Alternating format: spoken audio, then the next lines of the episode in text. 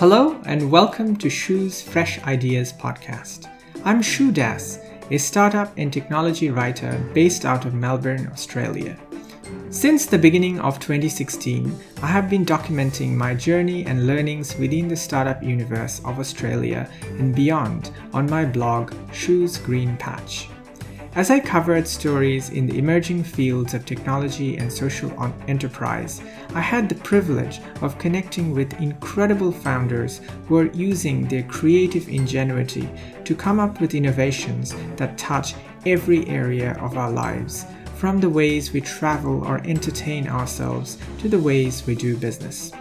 Shu's Fresh Ideas Podcast is an attempt to bring those conversations online to the broader audience, helping to uncover the human stories of trials and tribulations, successes and failures that entrepreneurs face in bringing their new and innovative ideas to the marketplace. For anyone interested in entrepreneurship or looking to start their own business, I hope that these podcast conversations will offer you realistic perspectives on what it takes to be an entrepreneur and connect you with inspirational founders and influencers within the startup ecosystem. So keep listening.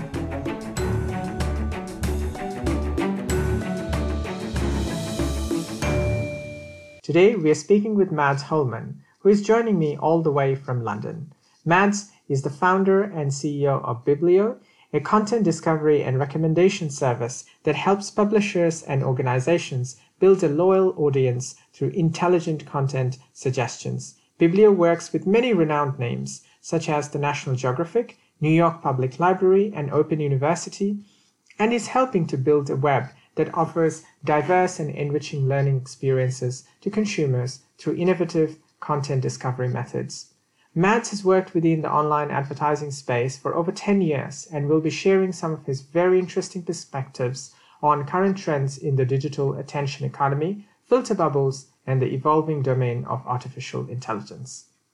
Mads, welcome to the show and thank you very much for making the time. Sure, thanks for having me. No problem.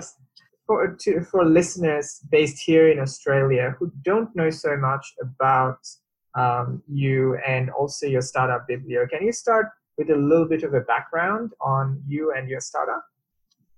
I can. I always say it's a long story short, but my girlfriend would say it's mostly a long story long. But I'll cut it. I'll cut it here. I basically got into sort of digital by a little bit of an accident. I was actually still studying in Copenhagen, and we had a lecture about viral marketing. And I went online, as you do, after the lecture, and yeah. I did a bit of Googling. And it turned out there was a company in Denmark at the time. I'm Danish originally. I was doing viral marketing with the very fancy name Go Viral. I guess clues in the title. And so it turns out they had done a little booklet. I wrote in my email, downloaded the booklet. The CEO sent me an email the day after basically saying they were looking for some expansion because they had signed a few big things. He could see I had signed up with a student email, whether I wanted to have a chat. And then basically I went in the day after. The rest is history, as they say. I started working there while I was a student. When I graduated, the CEO asked if I wanted to come to London for a year to help start up the London office as a kind of, wear all the hats that he really couldn't do. That's 10 years ago in a week from now. So wow. From there on, it really just kind of took off over the next six, 7 years. We opened another 9 offices in Europe, and ultimately AOL bought the company. And now I was kind of in a big American corporate. Not that it was actually as bad as people say about AOL. I really want to say that it was actually pretty good.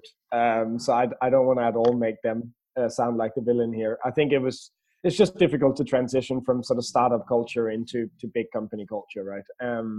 So after a few years, I was growing increasingly frustrated with that. And at the same time, I think two other things were happening. I was beginning to realize that I didn't think that the modern advertising space was necessarily making the web a better place. In fact, quite the opposite.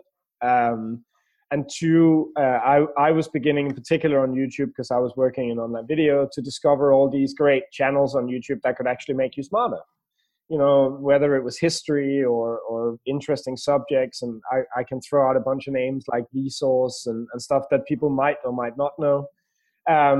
There's a weird thing going on with that at the moment that kind of, to the people who know, they're like really, really interesting people and cool stars. But I've spoken to Michael Stevens, as an example, who's Vsauce and lives in London now, right? And he says this in a strange way, you know, he can still mostly walk down the street and no one recognizes him.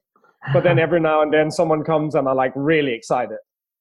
So it's still that strange thing where it hasn't really reached mainstream sort of popularity, and certainly also in the education and system is only really being recognized now. And so the original idea of Bibblio was actually Bibblio essentially in most Latin languages is bibliotech or biblioteca, which is library. Yes. So essentially the idea was to kind of build a place that would make it easier to discover all the great learning materials on the internet. Set out to start with video and audio because that felt a bit more innovative, but then sort of decided on a platform that could deal with all formats of content. Then actually built up a B2C sort of site over the next 4 or 5 months, left AOL, got to about 10,000 users, but then started to have these discussions with investors, right? We had funded it for the first 4 or 5 months ourselves, but what was really the business here? And quite frankly, two things happened there. A, it proved really hard to convince investors that you could monetize essentially free online content. You know, who was going to pay the bill? Which I still, you know, think was a very good question. And I'm glad I didn't venture down that route. But the second part was, in building Bibblio, we ran into two problems. How do you sort of aggregate and tag and curate tens of thousands of content pieces? My first response was to hire two girls in Hong Kong to do a lot of tagging. Sure. That doesn't scale very well, I should say. So when we got to about 70,000 items that we had tagged, sort of the four of us together, I kind of realized that this was really going to be very unsustainable in the long run.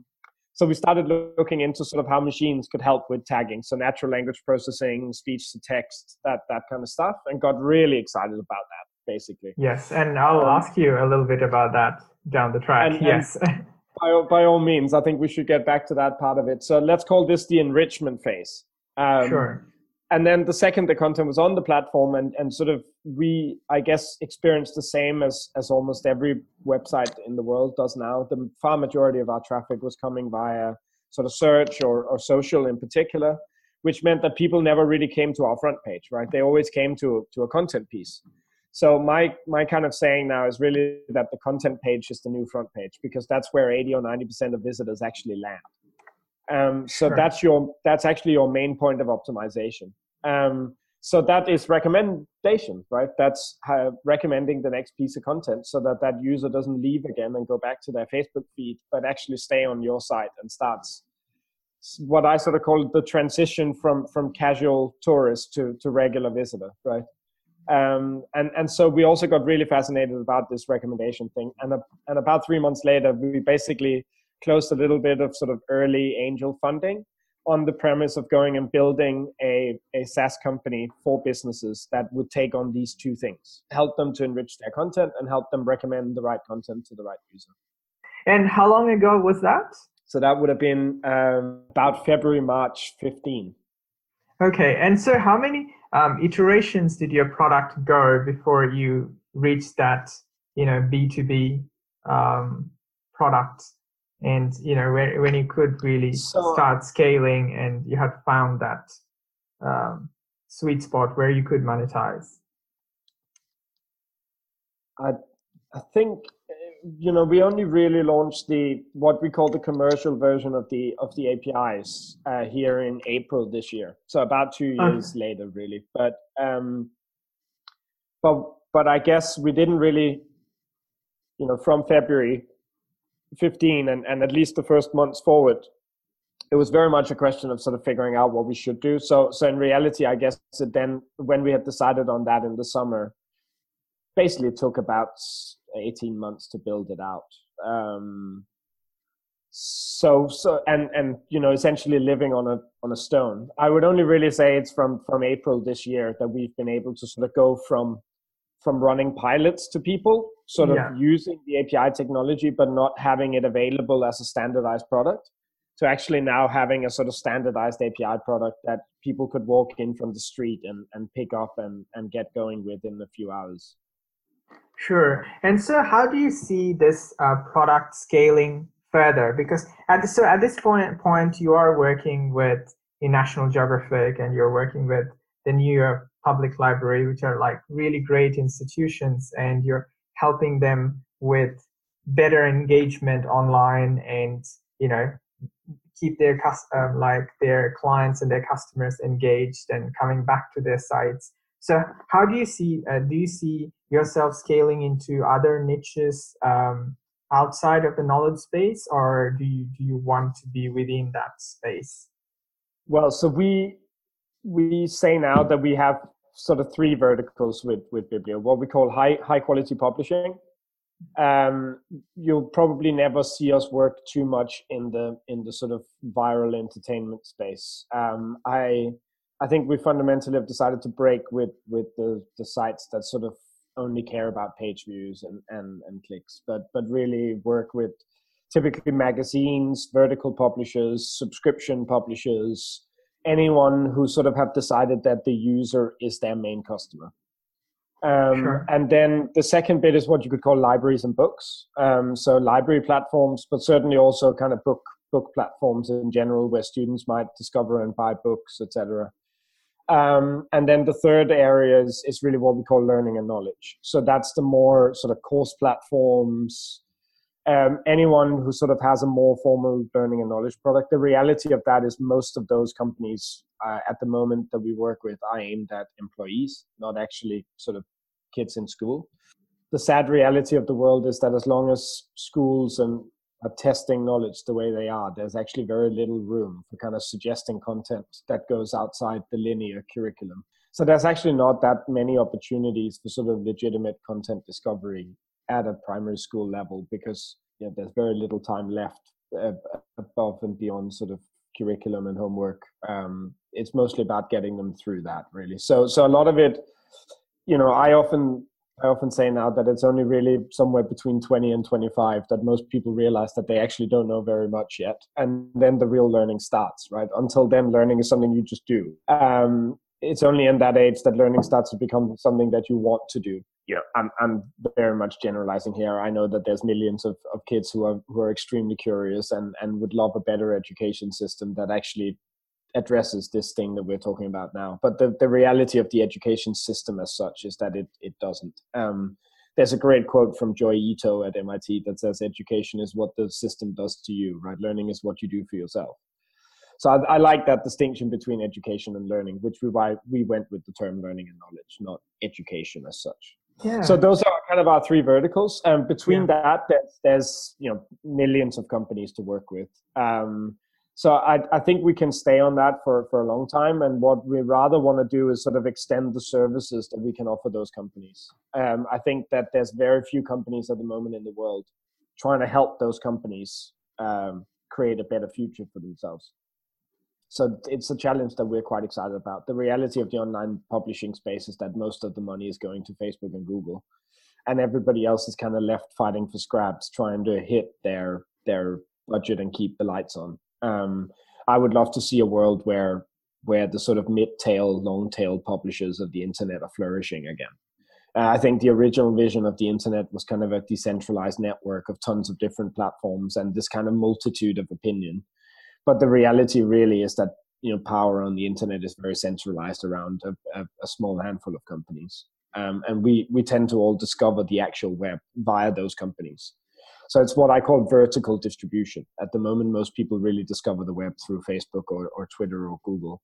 I would love a world where people could also better discover knowledge across the web. Examples like WordPress, etc., that are building a real community of sites on the web, not just sort of feed into these big platforms. So that's really the vision that we have, is sort of how do you try to help the web become a more well, I should sum it up and say a better place, because for me it would be a better place, but also a place where they can make a living, where they can find users and where users can find them, and where the best content wins, not the content that's been most socially optimized and most click optimized and most, A/B tested to drive the exact right clickbait headline, irrespective of the content itself, right? It seems like there's more effort going into optimizing the thumbnail and the title than the actual content once you've clicked through, right? And I think that's a shame. I think we all lose in that game, maybe except Facebook.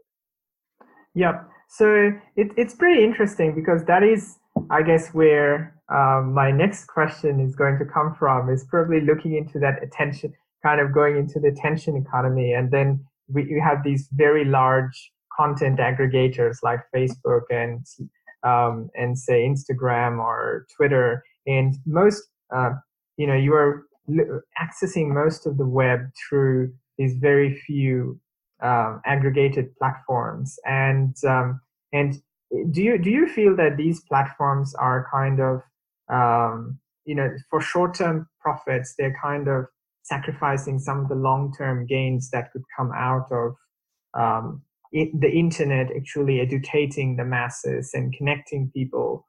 And because at this point in time, people are just like, they're getting too much of the same thing, instead of being able to access a diversity of content and views and opinions across the internet. So I think there's two things that are important in that conversation.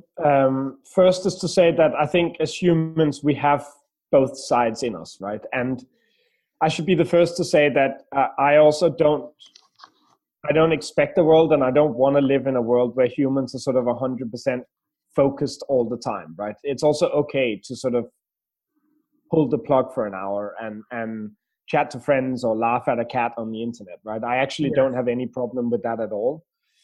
I think my challenge is actually more structural, is that all of these companies, Facebook, etc., are really driven by, they sell attention. That's the commodity that they sell to advertisers. And so you sort of enter into a structural challenge where they have to drive more and more attention to make more money.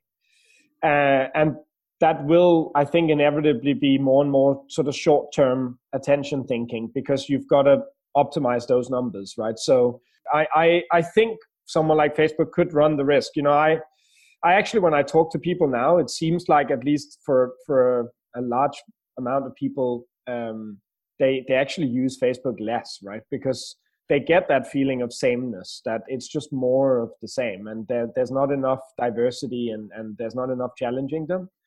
At the same time, we also, as humans, we are very prone to fall into these addiction tactics, right? It's very tempting when we get a notification saying, someone's put a photo of you on the internet and they're talking about you. It takes a very confident person to not just check what the whole world is saying about you on the internet, right? Yeah. And so I think it's more that whole structural challenge around notifications and hijacking our attention and trying to get us back as quickly as possible and as often as possible. I sort of, in that sense, compare Facebook a little bit to a needy friend, right? It's not a great friend who kind of wants your attention all the time, but doesn't actually have very much new to offer when they want your attention.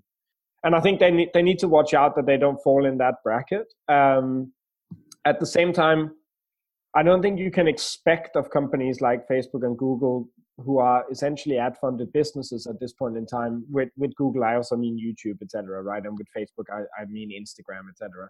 Yes. I don't think you can expect of those companies to act in any other way when their main economic incentive is advertising, right? So I guess my biggest structural question is this whole ad-funded internet. I don't think, having been part of the party myself for 10 years, I don't think the online advertising has lived up to its sort of responsibility of balancing between user behavior and monetization.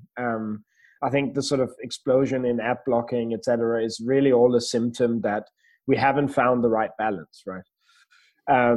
And I think that's really the soup we're in right now, is that we're in this place where all the big players in the space can't really change because they've committed their business model to to a way of doing business that forces them down this path of sort of addiction and attention. I think it was very brave of someone like Pinterest the other day, Pinterest CEO, to go out and say they've actually stopped measuring time spent on site as a measure of success. It's really about whether people achieve their goals. You know, did people leave Pinterest going, that was a great board. Now I feel like I can start my interior design project, or, you know, I really wanted to research plants. Now I feel like I've done that and I've achieved it. I think there's been a huge focus on the internet of what I call top line metrics, you know, clicks and page views, and very little focus on deeper satisfaction metrics. And I think that's the main thing that is going to change over the next 3 to 5 years is people are going to have to look deeper at those metrics and try to do more to keep the user happy, not just for that first 1, 2, 3, or 10 sessions, but actually feeling satisfied with the service. My next question would be, like, would you see that if people move away from, you know, content which is primarily about selling them ads to content which is deeper and more meaningful and more satisfying, that more and more people would be more willing to pay for content, and so the monetization model would shift, say, from having lots of free content with advertising to something like Netflix, kind of a model where you pay a subscription and to access really great content? I think, in fact, I think it is actually already happening to a certain degree. We work with a lot of what you could call tier 2 and tier 3 publishers, so kind of vertical publishers in fashion or travel or whatever, who have all found better ways of making money now than just sort of programmatic advertising, standard banner advertising. Either they do kind of co-creation with brands and focus on a number of brands that are super relevant to their audience. Again, I don't per se have anything against this kind of native advertising and co-creation of content as long as the user wins.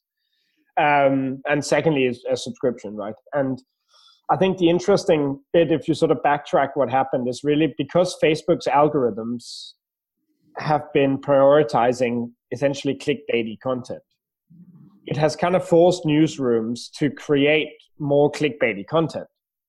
So in a way, publishers have been dragged into this game. And you're right, I think when someone pays a subscription, when the user becomes your primary customer again, not Facebook, then the way stories, the way content gets commissioned changes as well, right? The New York Times had a very great report a few months back called the 2020 report, where their data science department have proven that there is no correlation between the most popular articles on the New York Times and the articles that contribute to someone becoming a subscriber. In fact, there's an inverse relationship between a story's popularity and its value to the New York Times as a subscription business. And I think it's very interesting that actually those really popular stories about Trump and Kim Kardashian and stuff that you can read anywhere, no one actually wants to pay for those, right? But that long tail, you know, that long piece, investigative piece about productivity at work, or, you know, what's happening in the Chinese economy, or, you know, those are the stuff that groups of people are willing to pay a premium for. I think publishers, especially the big news publishers, have to realize that the old world, the kind of omni-channel world where they were both entertainment and knowledge, it might be very difficult to build a business in the future that is both entertainment and knowledge. Because on the entertainment side, you're competing head-to-head with, you know, Clash of Clans and, you know, Game of Thrones. And, you know, in that attention economy I talked about, all those things actually compete for the same 24 hours, right? Yes. So that competition is definitely becoming hyper-competition. And unless you're BuzzFeed or HuffPost that's designed to participate in that game, I think you're gonna find that it's a very bloody arena, right? So more and more of the quality publishers are actually going the other way. They're going towards subscription models, premium models, really delivering content that isn't found anywhere else. And I think that is a very sound strategy, actually. And you know, everybody was laughing at the Financial Times 6-7 years ago when they went behind a paywall. Now the Financial Times largely are laughing at all the others because they actually now have 1.3 or 1.4 million paying subscribers and a very good business. Publishers have to recognize that it takes some time to build up that trust and that product that users are willing to pay for, but it can be done. We've seen a host of media companies launch in Europe recently, Die Republik, The Correspondent, Perspective Daily in Germany, that have all launched as membership-based models, kind of like the information in San Francisco. So actually starting, they don't even call them subscribers, they call them members, right? And they are very happy to declare that the content they create are created for the members based on what the members are telling them that they want more of. And they don't run ads, and they're funded by their members to serve their members. And I would love to see more of this kind of community-driven content come through. And I also have to be realistic and say it's still a minority of the population that are paying for content online, right? But hopefully something like Netflix and Spotify are teaching people that it's okay to pay for content. Yes. I guess, like, you know, as we talk about these niche publications, which, you know, which have their own dedicated user base, maybe we'll come to the, you know, talk a little bit about the idea of the echo chambers and the filter bubbles, which are also forming because of the algorithmic tailoring of content by Facebook and Google and so forth, based on what you have clicked before or what you have liked before. So do you feel that, you know, if we have these user pools who are only paying for content for Financial Times or New York Times or, you know, some other kind of organization, that they will only get these, you know, these small streams of content and would lose out on content from the wider web. So how do you have a diversity of content that you consume and, you know, have open worldviews? I think I don't think I have a solution to this. Sure. I think I can maybe point to some of the challenges. I think the challenges in many ways are on both sides of the aisle, right? Because to use a good old kind of Dickens, this is the best of times and it's the worst of times, right?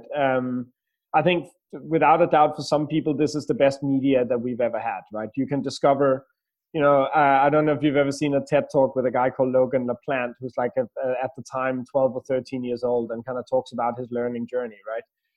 For kids like him, this is the best of times, right? Sure. All the knowledge in the world is out there. If you're skilled at navigating it, if you've got great digital literacy skills, media literacy skills, this is the best of times, without a doubt, right? We've got so much amazing content online, and people can discover these sources of amazing knowledge that fits to them, you know.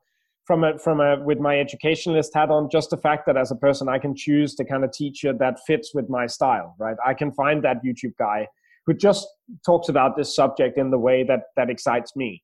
You know, we can sort of all find our best teacher, but there's also many ways to fall off that path along the way, right? YouTube constantly tries to remind you that you also like gaming and, you know, try to get you back into watching music videos and, you know, and Facebook is constantly giving you notifications that all your other friends are building up their social currency while you're getting smarter, and maybe you should go and join the party rather than get clever. And, you know, there's a lot of things that face a young person today, and also, to be fair, the rest of us, right? Of choices that fall on us. And I like to compare it to the obesity epidemic, right? And we still have this notion in society that if someone ends up being overweight, it's largely their own fault. And in doing so, we completely ignore the system that promotes way too much unhealthy food and has advertised, you know, unhealthy food to kids for decades, right? I sort of ran a little experiment recently on Instagram of just taking photos of average fruits and vegetables and put them on Instagram, right? Just as a sort of antithesis to this whole world of like amazing beaches and, you know, amazing meals and cool new food, you know, acai berry bowls and all this kind of stuff. I just thought, what happens if you take a photo of a regular onion and put it on Instagram, right? The onion doesn't get very much attention these days, right? No one advertises on behalf of the onion or the avocado. And I think what's actually happened in food is that a smaller, mostly city-dwelling part of the population has ended up living extremely healthily. But actually the vast majority of the population hasn't. And I think that's that issue we could really transfer over to this online economy too. I think really for some part of the population, this is the best media we've ever had. But for the vast majority of the population, it might be the worst media we've ever had, right? There's the old There's an old book by a guy called Neil Postman written in 1985 called Amusing Ourselves to Death.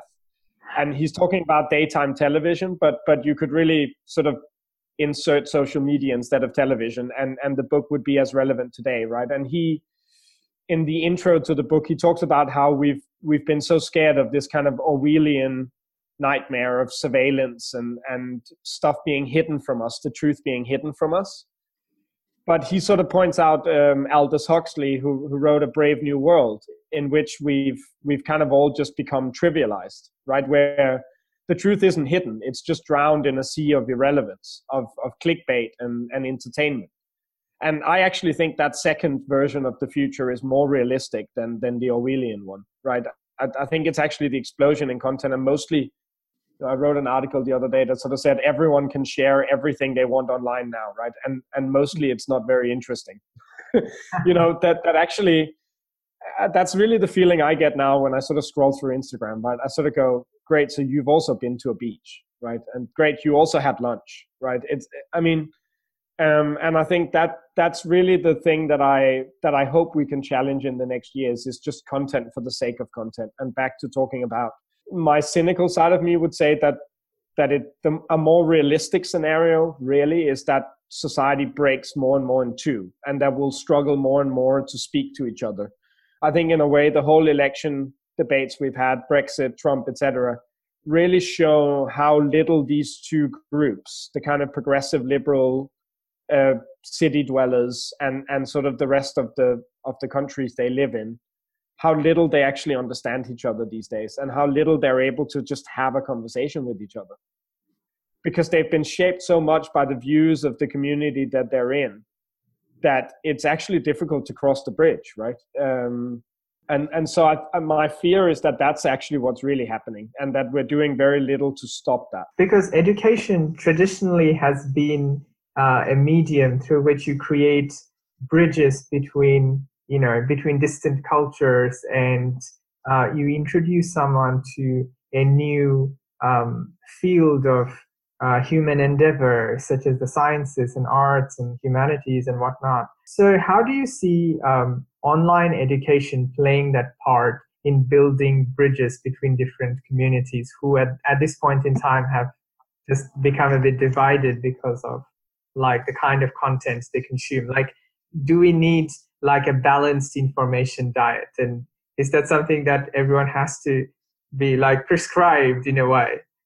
Well, I guess your interesting point is actually on the last one, right? It's sort of who has the authority to prescribe that to people? Yeah. And do people really want that nutritious diet, right? Mm-hmm. Don't they want McDonald's? Because McDonald's is nice, right? Yes. I like McDonald's every now and then, right? I hope I don't do it too often, but I guess I'm trying to say that in a way we're all humans, and that's one of the challenges here, is that we can be persuaded, we can be manipulated, we can be sort of taken down a sugary road, right? And I think the real challenge that the online education, sort of the edtech space have really, is that when I look across it, most of what is really offering educational products to the people who need it the least, right? I don't know if you've seen some of the stats, but it's like 90% of people, you know, who complete a sort of Coursera course already has a degree, right? In many ways, most of that industry at the moment, unfortunately, only helps people who don't really need help. Mm-hmm. There's still a huge challenge in the edtech space of how do you actually impact the people who really need education the most, you know, the people in third world countries who can't really afford it, because how do you build a business model delivering education to people who can't afford to buy it? You know, it's a very good question, right? And secondly, in the more established countries, how do you deliver education to people who don't want it, right? Mm-hmm. People who mostly seek out other types of content. Can we sit them down and force them to go through it, right? And I think that's the real challenge, is that for most people there's simply a easier route every day than the route that's challenging, right? And it's a little bit like exercise, kind of how do you get people to do stuff that's hard? I think that's the real challenge that the edtech space haven't talked much about, is how are we gonna get the remaining 80% of the population that still hasn't used an edtech product? right? That's actually the real challenge for me, is to broaden the reach of those products to actually reach the people who could benefit most from them. Do you think, governments have a role? Because, you know, in most nations, government subsidizes education. In traditional universities and schools and other institutions. So if they subsidize edtech products, that can, I was going to say, being Danish, I guess I always think the government has a role to play, right? We're I guess we're famous all over the world for sort of big government. Yeah. I think this whole notion that big government is a bad thing. Disregards a few fundamental facts, right? That markets have always needed to be regulated. Education has always needed to be subsidized. That in fact, when people pay a decent tax and you can offer a decent social system, you tend to get lower crime rates, higher progress, more prosperity, not actually the opposite. So I think the sort of fundamental economics 101 will tell me that yes, some regulation and government intervention is going to be needed. I think we should also welcome that. I think as populations, we're better off for having someone in government looking after us and regulating on our behalf. I don't know how much it's filtered through to Australia, but there's a huge effort now from the EU to sort of look at these companies like Google and Facebook and figure out if some sort of regulation needs to apply, right? Can we just let these companies roam free with no ethical or journalistic responsibility, right? You can say for Facebook, when they become people's main source of news, can they really still just claim that they're a platform? Or can we expect better of them? And I kind of totally bought the point originally, that the landmark case was kind of Google or YouTube against Viacom, right? Could you sue YouTube for some stuff that people uploaded onto YouTube that might belong to Viacom? At that point, YouTube was a kind of 40, 50-man company, right? I totally side with them in the sense that they were trying to build a platform and they couldn't technically and feasibly be expected to sort that out at that point in time. When Facebook is now a $600 billion company or whatever they are, I think you can expect better of them, right? Now they do have 10, 15,000 employees and billions of dollars in the bank. Now I think you can expect them to do better, right? In a way, those companies behind the kind of, we're just a platform defense. And just, since you're Australian and we can talk about the sort of resource industries and mining and oil exploration, et cetera, I love the term negative externalities. Are those companies really aware of their negative externalities, right? Of teenagers feeling anxious about themselves because everyone on Instagram looks good all the time, all of these things that are actually now pretty well documented, right? But that those companies seem to do very little to actually get around, right? How do you see the future will evolve? Probably more regulations will come in. Online education will probably move into, all these, like say, mid-tier providers will probably grow. And also, do you see the role of the traditional education providers such as universities and sort of moving more and more online, and that can sort of help to create a place where there is more authentic information and less news and gimmicky news and these professions getting in? I think again I'm kind of split on that, right? Because I'm not sure. I think on the one hand, I was having this conversation with a few people recently, right? If you look all across the world, on a very helicopter view, it seems like things on the whole are going in the right direction. More and more people are going through school. Someone mentioned to me that a generation ago, it was about 30% of Kenyan school kids that went to school. Now it's almost 100%, right? That's just one little story from one little country of the progress that has been made in the world in the last 30, 40 years. If you look all across the world, I think more progressive values generally are winning. At the same time, I think we really have to watch out that we don't lose a significant amount of people on the ground in that process. I do feel that there are legitimate groups of the population who feel left out by globalization, who feel left out by the way that this world is moving and the speed that it's moving at. I was going to shift gears a little bit and come into more of the future in terms of looking into the buzzwords such as machine learning, which your company is trying to harness to give those predictive suggestions for content. And and also like how you're harnessing data. So can you give us a bit more insight into what you're doing in Bibblio? Of course. So there's two sides to our business. One is kind of understanding the content.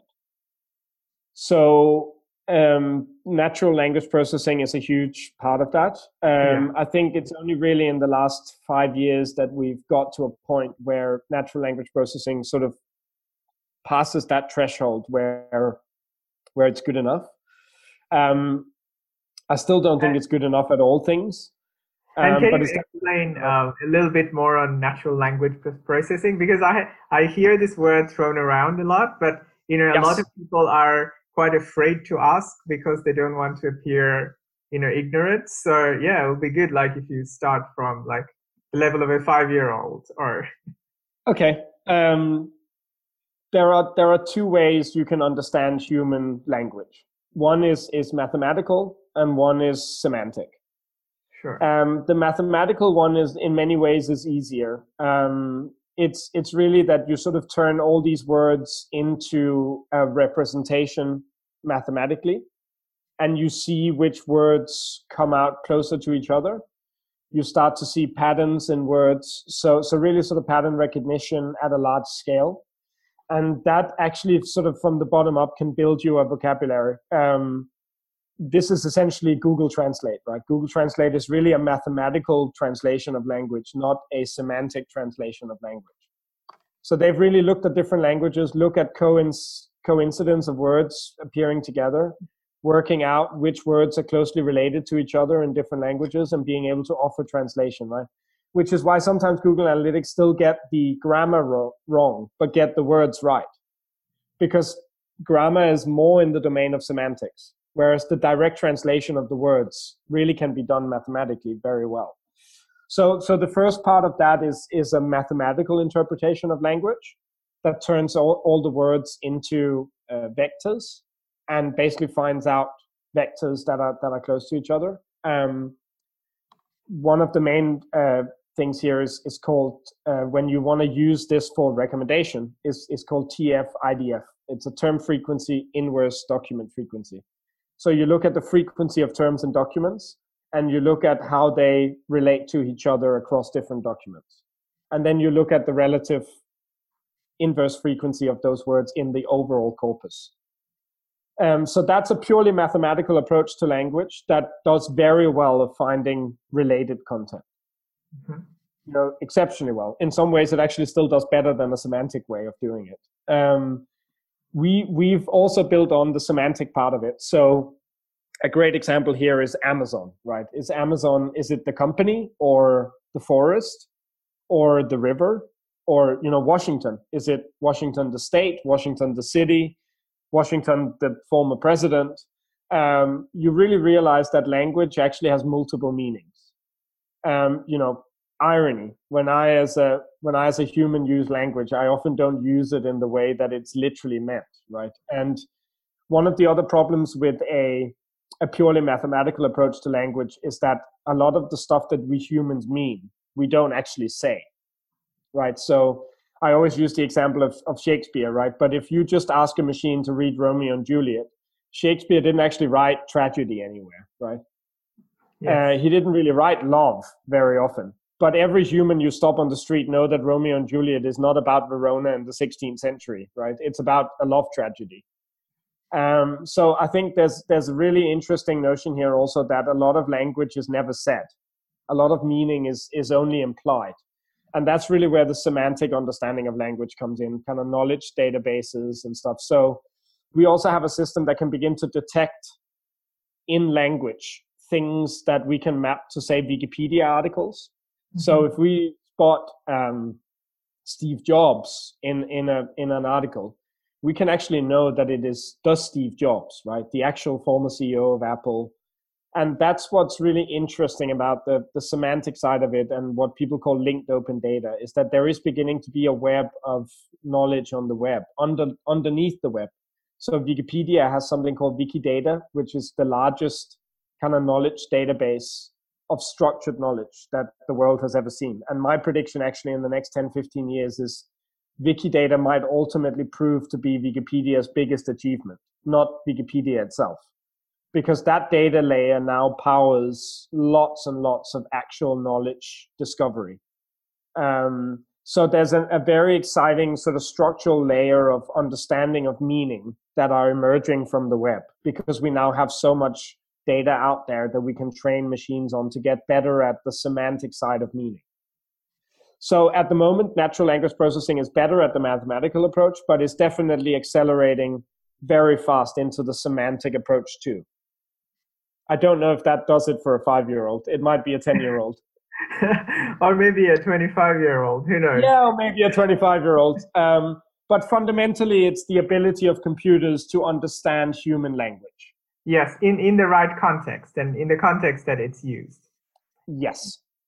And so you are using a combination of both the mathematical and the semantic ways to suggest the appropriate content or the most relevant content that a user should click on next or consume next, and that way you enhance their engagement.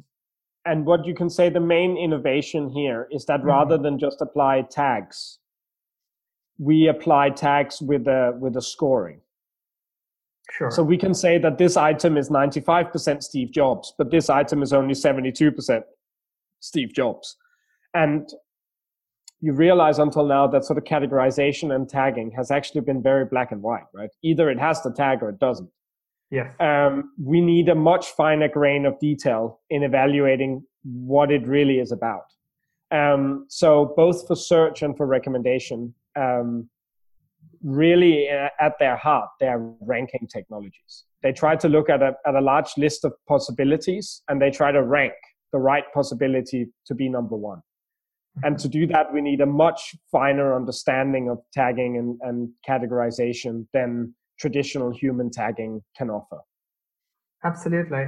I actually studied biology for quite a while, and in bioinformatics, when you have a piece of DNA sequence and you kind of go through that kind of a search to find which sequence is the most similar. So you do a very granular sort of a search. And yeah, I guess probably some of that kind of back-end work happens in. Yes. Yeah, and then the interesting bit when you move over to recommendation is then, in DNA strings, it's relatively easier to define similarity, and you're only looking for similarity. Yeah. The problem is when we try to do recommendation to a person, that person doesn't just care about similarity. They also care about recency and popularity and engagement and which thumbnail image the article has. And, human decision-making, actually, there's a very interesting study that was done on recommender systems that kind of proved that if you just take a complete diverse list of results, like basically random recommendations, they will in many instances perform better than the most similar items. Yeah. So interestingly enough, humans also really appreciate things like diversity. And actually it goes a bit against what we talked about with filter bubble, because actually when you look at human behavior, we really do appreciate diversity and serendipity. We really do appreciate when systems find the stuff that we didn't know that we liked. The challenge for a lot of those systems is, when do you take the risk? When do you take the chance on introducing something new? Because it feels safer to not do it, right? Yeah. So that's the kind of, when you get over from the natural language understanding over to the actual recommendation problem, the best recommendation is really a never-ending goal. Because what was the best recommendation for you yesterday might not be the best recommendation for you tomorrow, right? Yeah. So humans change all the time. It's just to say that in recommendation, everything is a moving goalpost all the time. Yeah. It's what makes the area so exciting, but also so difficult. Yeah. So is that also like the machine learning aspect of it, in terms of, your system needs to get, iteratively, it needs to kind of get better at you know, doing the recommendations, when to introduce serendipity and diversity. And based on the data that you have collected, you're from your users, you are getting better at doing so that. So we look at three sets of data, kind of objective data about the content itself. So again, all the natural language understanding, et cetera, tagging, keywords, when it was published, anything that we can sort of objectively know about the content. Then we look at generalized behavior. You know, so some items might simply be better than other items, right? When users click them on average, they do much better than other items. That, you know, generalized behavior is still a quite powerful tool. And then you look at individual user, what you could sort of call that user's interest graph. You know, what is that user more interested in than anybody else? And actually, there are some very good work that has been done on how you can measure objectively in your system things like diversity. As an example, you can measure the likelihood that a certain user gets recommended a certain item that isn't popular. So there are ways of getting around it, and there are ways of addressing it. But yes, that is the main area of machine learning for Bibblio, is really trying to establish as many features as possible, you know, recency, popularity, diversity, and actually have handles on those, right? No, when you sort of say as a user, I want more diversity, what does that actually mean from an algorithmic point of view? Like, how can we respond to that algorithmically? So the first, you know, year of Bibblio was really to try to establish some of those handles, actually give our data scientists the tools to go and do that. And then once we've done that, now it's much more a kind of machine learning race to figure out which of those features should dominate the recommendation at any given moment, right? Does that change for different contexts at different times for different users? Obviously, the answer is yes. But then how do you build a system that can sort of give each individual user the best version of the system for them without just, again, trapping them in a bubble? We're getting back into it. So like AI is or artificial intelligence is one of those terms, you know, when it comes to the whole area of machine learning and predictive analytics, this general AI term gets thrown around quite a bit. And in the media, there is always the speculation that in 5-10 years time, a lot of jobs will be lost, and there's fear AI will take over. And so it's, so what is your take on that? What's the fact? What's the fiction? My standard assumption now is still that, mostly machines are very far away from anything that resembles artificial general intelligence. So you can sort of define between what I like to simply call machine learning, which is the functions of machines to kind of find patterns in large amounts of data and make decisions, in many cases now better than humans, right? We've seen it in sort of diagnosis of disease as an example, where machines trained on millions of pictures can actually learn to do better than doctors. So problems like that can be modeled and can be trained, I think we're already seeing machines outstripping humans. I don't think that means all doctors go away, right? It simply means that the diagnosis part of their job might not be as big part of their job as it was before. I think the main one I would be scared of at the moment is the self-driving car, simply because in most countries in the world, driving is the single largest occupation. Yes. So I think there is a very real risk there that you could create societal change faster than society can cope with it. You know, if you try to displace 500,000 American truck drivers with automated trucks, I don't necessarily think those people will go down without some protest, right? And maybe they also shouldn't, you know. So that's actually the one area that I'm particularly focused on when it comes to the near future. I also think that at the moment, people are overly optimistic about how long it's going to take to roll out self-driving cars around the world. I think it's one of those sometimes where I think technology people fall into the trap of thinking that just because it's technologically possible, it's going to happen, right? Yeah. I think that severely underestimates the social side of society. That might disagree. Yeah.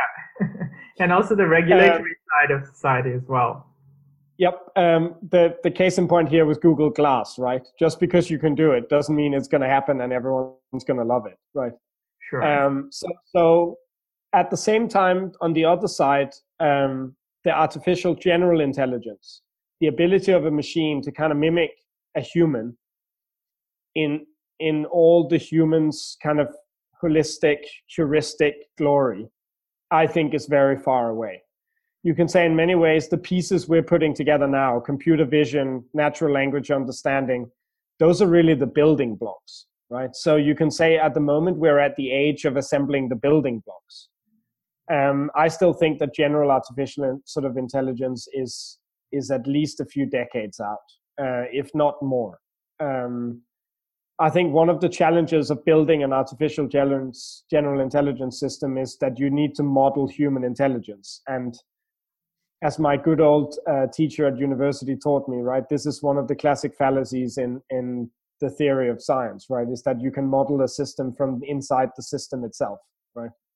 Humans cannot fully accurately model humanity because we don't fully understand ourselves, right? Mm-hmm. So I think there's a sort of scientific paradox there to me that I don't think that the technologists at the moment are realizing the fundamental complexity of. We as humans don't fundamentally understand what it means to be human. Sure. So if you see that, like, there are some jobs that, you know, are at risk of, you know, extinction in the coming, you know, coming decade or so, do you think that education and the evolving nature of education and the kind of work that you're doing with Bibblio in the online space, that has a role to play in upskilling people so that they can transition into the future economy better and move into different kinds of roles? I very much hope so.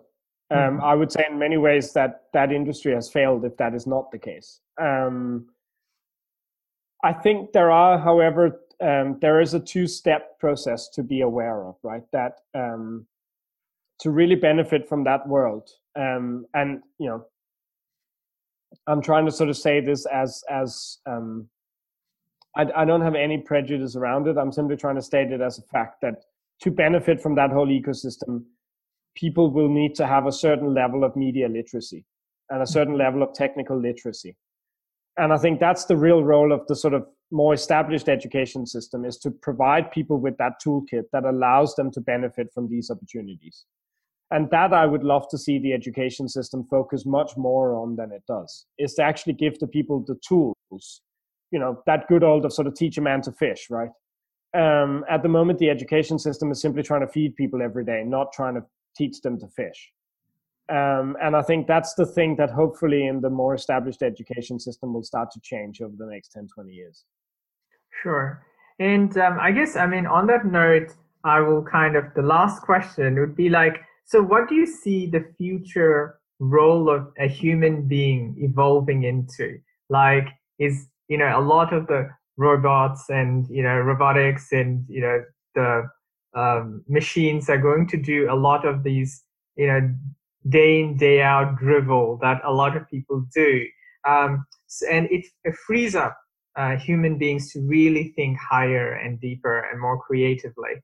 And it frees up a lot of time. So what should humanity be thinking about? Like, what should we solve? Is it time for like higher philosophical conversations and greater creativity? And how do you prepare for that future when a lot of people will have that opportunity? It also frees a lot more time up to be scrolling your Facebook or Instagram feed.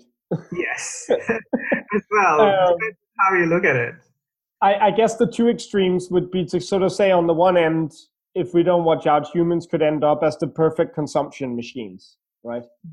On the other side, of course, yes, I hope that it will translate into, you know, greater advances in philosophy and ethics and morals and you know, the advancement of humanity as such, which I still, you know, it's a term that's strangely fallen out of favor these days, is to talk about sort of one's willingness to dedicate oneself to the betterment of humanity, right?